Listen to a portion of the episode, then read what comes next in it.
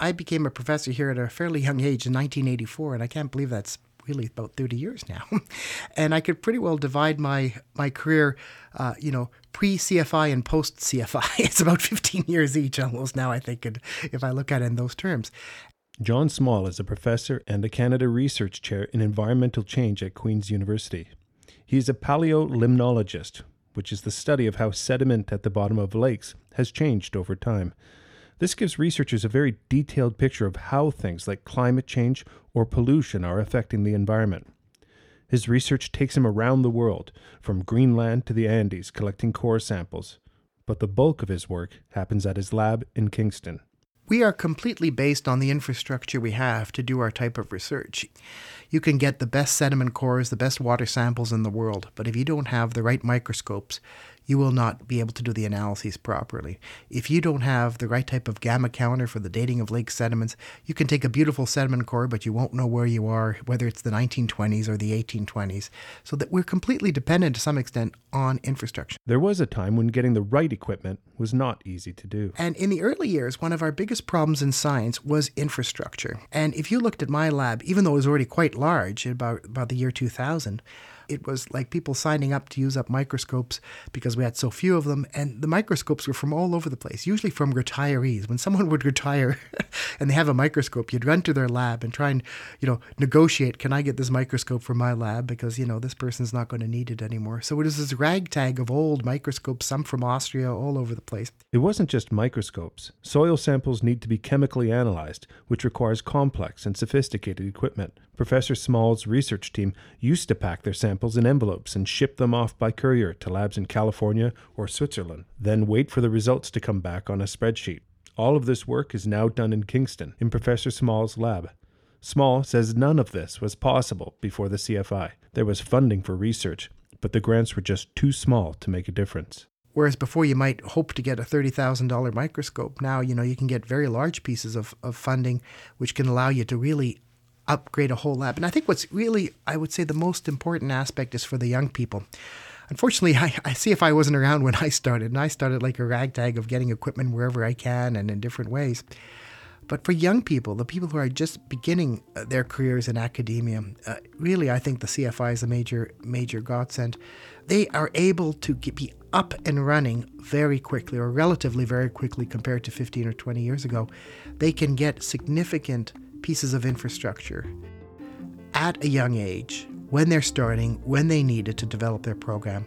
And I think that's very important. I think that's been the major changes for the, for the people who are starting out. We were able to compete on the world stage with very good equipment. Professor Smol's lab doesn't just compete on the world stage, it stands at the center of the field of paleolimnology. This is one example out of thousands of groundbreaking projects the Canada Foundation for Innovation has funded in its 20 years. It is an example of how the CFI pushed Canadian researchers into the forefront of new research and innovations. In this series, we're going to tell the story of how the Canada Foundation for Innovation came to be, its unlikely origin story, the story of an organization dedicated to the future that was born at a time when the country was heavily burdened by its past. This is the story of the Canada Foundation for Innovation.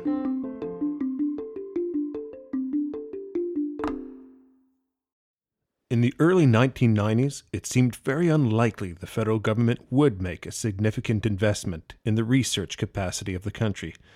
Canada was struggling to pay its bills. Spending on things like social programs or transfers to the provinces for health, or even research and education, was higher than the amount the government was bringing in through taxes. Every year, the gap between what the government was spending and what it could afford was added to the debt. This was not a new situation. Scott Clark is a former Deputy Minister of Finance in the federal government. We became quite concerned in the late uh, 70s and the early 80s with where we were heading. By the early 90s, it wasn't just the direction that was concerning Scott Clark, it was the speed. The debt wasn't just growing, it was accelerating. But the debt kept going up and up and up, and it was increasing faster than the economy was. Previous governments tried to get the annual deficit under control. They pulled back on spending and increased taxes. But one thing they couldn't control was interest rates. In the early 90s, the economy was in a rut. We were in a deep recession. This pushed interest rates up. And this made the government's debt more and more expensive because it has to pay interest on all that money it borrowed. So we the interest costs were increasing faster than our ability to pay them. So every year got worse.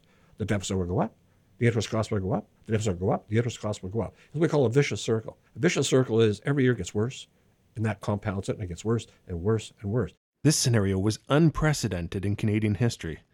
In the past, as the debt grew, so did the size of the economy. It was like a homeowner who gets a raise every year, and so every year spends a little bit more. As long as that extra spending is smaller than her raise, things should work out fine. For decades, following the Second World War, this was the situation the government was in. But then things changed. The economy wasn't growing as fast as it used to, and interest rates kept climbing. At some point, interest rates moved higher than the growth rate. So suddenly, the homeowner is still getting her yearly raise, but now it's not big enough because her mortgage payments are increasing too, and those extra payments are larger than her raise. A lot larger. This is the situation in which the federal government found itself in the early 90s. And it took quite a while before governments in Canada and elsewhere realized that the, the game had changed Peter Nicholson was a special advisor in the Department of Finance. And when your interest rates are higher than your rate of growth, uh, fiscal Armageddon lies somewhere in your future.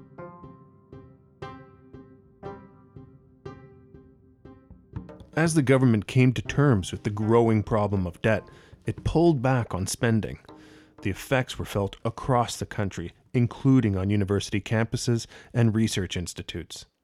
Martha Piper moved from the University of Alberta to become the president of the University of British Columbia. UBC was a leading research institution in the country. It was home to a Nobel laureate Michael Smith. Early in Martha Piper's term as president, Michael Smith came to see her in her office. He had the sort of ambitions you might expect from a winner of the planet's top prize in science. I'll, I'll never forget that meeting. And if you knew Michael, Michael was very reasonable, very he wasn't an assertive, aggressive individual. And he brought his blueprints and rolled them out in front of me and said, This is where this building should go. This is what it costs. And if we don't do it, we're not going to attract the people we need to attract to do the research that we need to push Canada forward. But while Michael Smith was talking about pushing Canada forward, the federal government was steadily pulling back on spending. And I would say that the decade before CFI was founded was one of restraint. There had been cuts and there had been uh, a sense of pulling back on the research agenda, both uh, at the federal level, but probably as much at provincial and, and uh, you know, foundation level. So at that meeting in her office, with the blueprints rolled out on her desk and Michael Smith laying out his goals Martha Piper was also aware of the fiscal reality universities faced. There had not been an injection of new facilities for quite some time. And so it was, I think it was hurting. Um, you know, we were not keeping up. In that moment, Martha Piper was squeezed between the necessity of supporting the research of a world class scientist like Michael Smith and the practicality of getting it done. I, I was overwhelmed as a new president, here's my Nobel laureate uh, with such reasonable expectations. And I thought to myself, I'm new to this province. How are we going to get this building done? Uh, it just was. Uh, I knew I I knew we had to do it, but I had no ideas on how to get it done. Martha Piper was not alone university presidents across the country were becoming increasingly concerned that they were not able to attract or hold on to top researchers. At the time, there was a lot of talk in the media about brain drain, which meant scientists and researchers and academics leaving Canada for the United States, where research budgets could match their ambitions. This was a real concern for Martha Piper at UBC. And we certainly had here because of UW and Washington, you know, in Seattle, which is was where Michael was collaborating. We had a real threat. that many of the individuals here at the BC Cancer Agency and also at UBC might leave.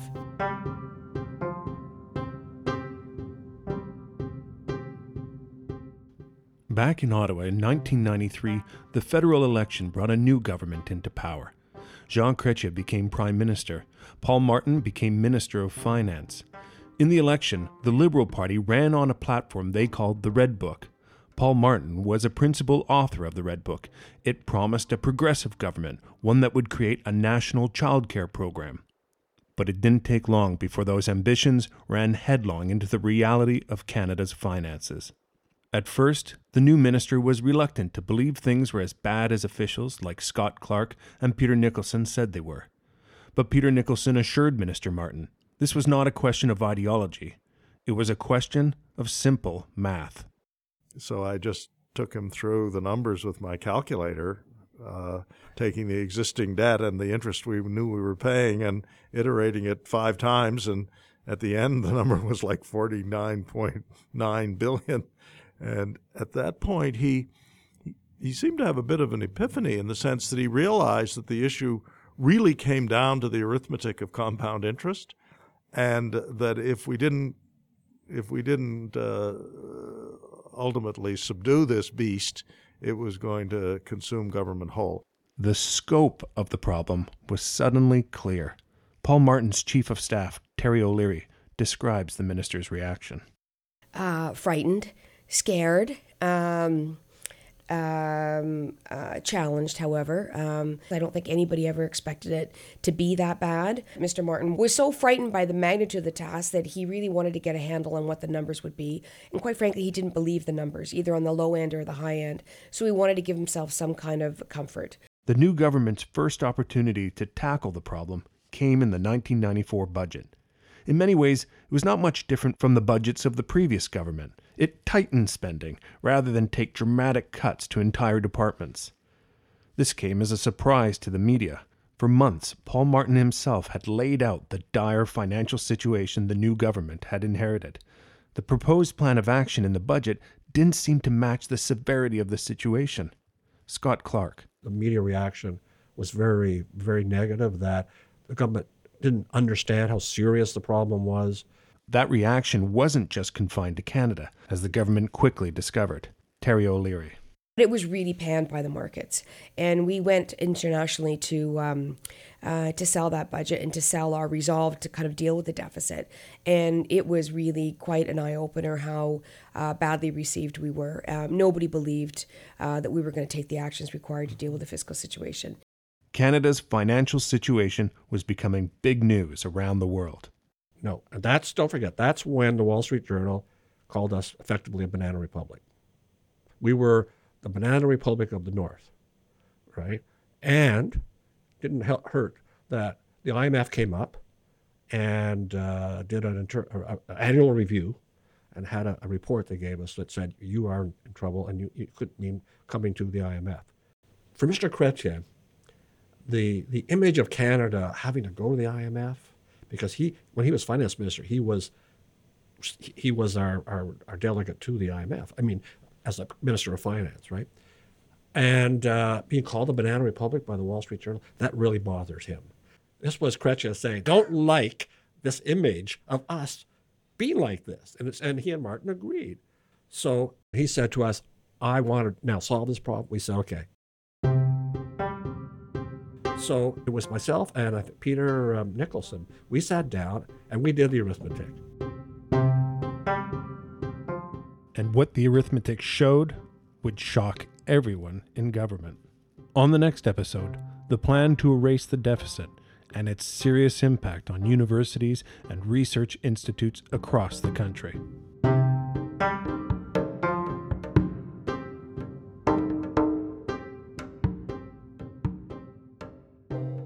This podcast series is brought to you by the Canada Foundation for Innovation in association with Podcraft Productions. For more stories about cutting edge research in Canada's universities, colleges, and research hospitals, visit our subscribe page at innovation.ca/slash subscribe.